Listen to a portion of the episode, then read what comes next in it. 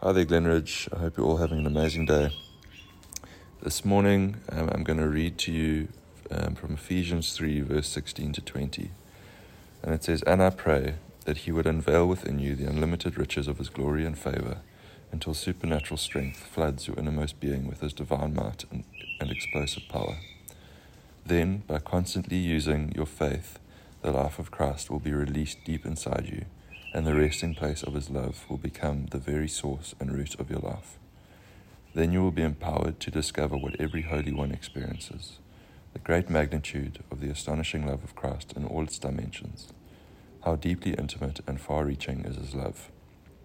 How enduring and inclusive it, it is. Endless love beyond measurement that transcends our understanding.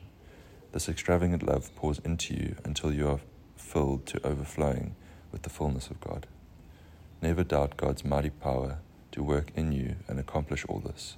He will achieve infinitely more um, than your greatest request, your most unbelievable dream, and exceed your wildest imagination.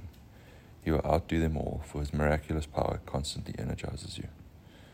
And this morning, Glenridge, I really just wanted to encourage you um, in if you have um, are like doubting your faith or you are have not seen um, a prophetic word come through or a um, you, you're hoping for a miracle, I just um, really want to encourage you to turn to the scripture um, and just like as it says, it says, never doubt God's mighty power to work in you and accomplish all this. And I just pray for you this morning um, that you would be encouraged.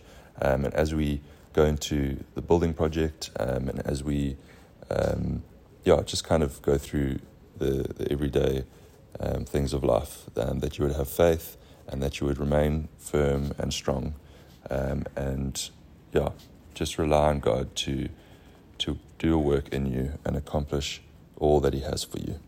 Um, and it says He will achieve infinitely more than your greatest request, and I think that is enough to give us faith today. So yeah, maybe blessed Glenridge, um, and have a wonderful day.